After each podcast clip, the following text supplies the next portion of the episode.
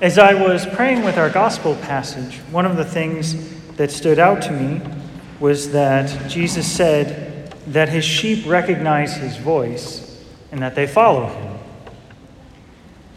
It also says that uh, he knows his sheep and they know him. Well, it's easy for that part, for him to know us. I mean, Jesus is both fully God and man, and so, inasmuch as he's God, he knows us better than we know ourselves. But how is it that we recognize his voice? How is it that we know him? That can require a little more consideration. Jesus reveals himself to us in many ways. We can recognize his voice through sacred scripture. As I recognize the voice of the Lord speaking to me about those particular phrases, urging me to talk about this for my homily. That it's important for us to be able to recognize his voice.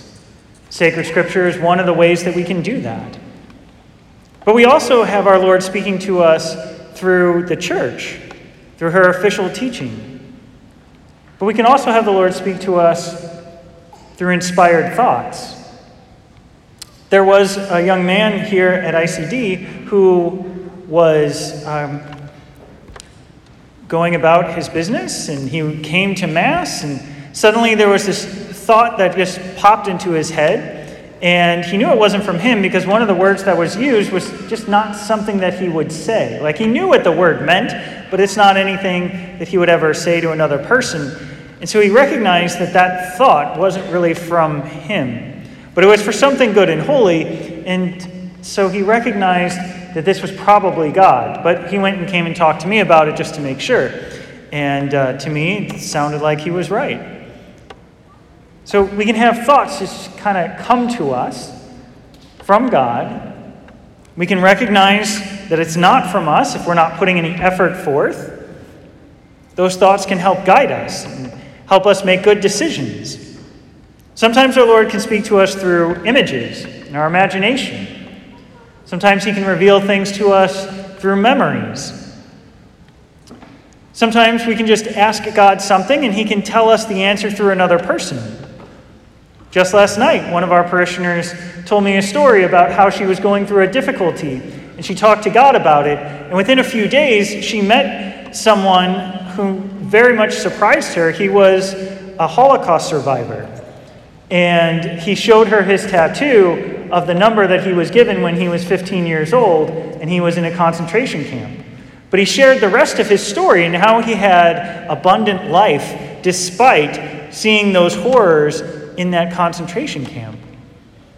And so the Lord was speaking to her through him to let her know that her difficulties that she was facing were something that she could easily get through, especially with the help of the Lord. As this man was able to go through such suffering and um, he made it all the way to 100 years old. And he got married and he had five kids and he had a very successful business. He had an abundant life because he stayed close to the Lord. And the Lord wants to give us abundant life too, as it says in our gospel passage I came that they might have life and have it more abundantly. Jesus wants us to be able to recognize his voice, to encounter him, to experience him. A number of our eighth graders recently were on a Luke 18 retreat. And here in this church, while they were in adoration, many of them experienced Jesus for the first time.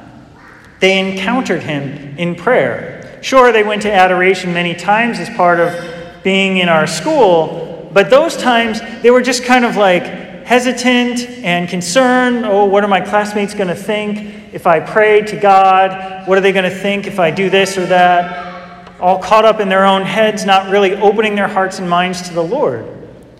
But when they were in adoration at Luke 18, and they saw other students opening themselves up to the Lord, standing with their, their arms raised high or coming forward and kneeling on these steps, looking at Jesus who was in the monstrance on the altar, and some of them said that their experience was like they just knew it was him and he was really there.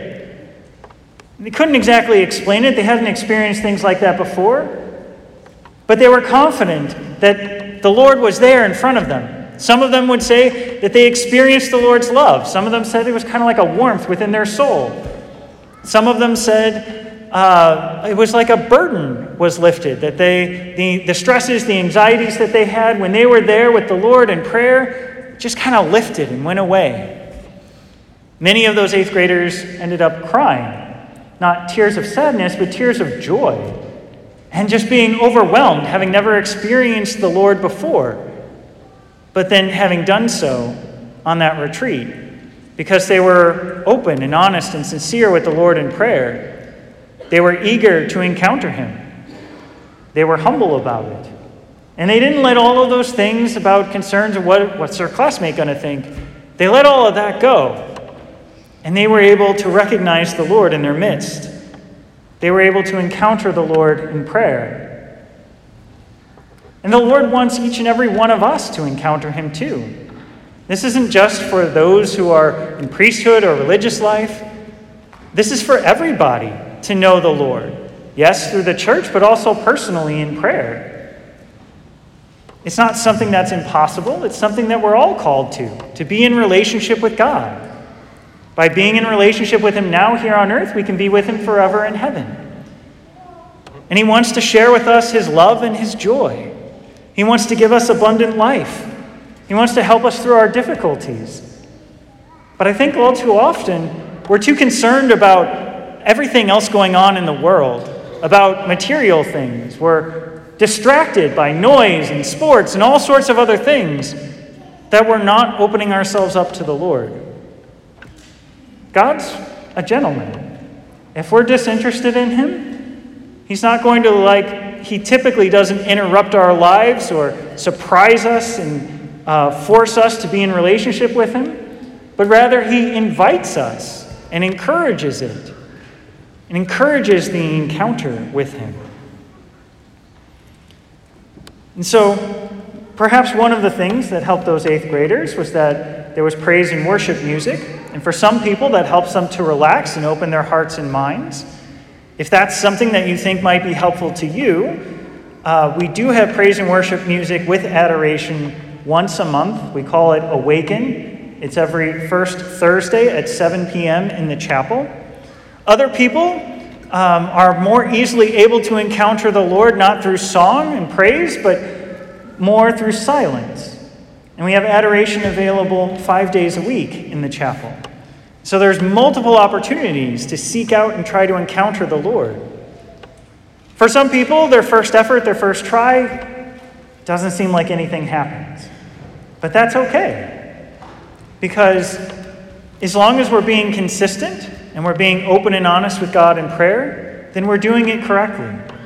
And eventually, so long as we're dedicated to spending that time with the Lord, we will encounter him, we will experience him.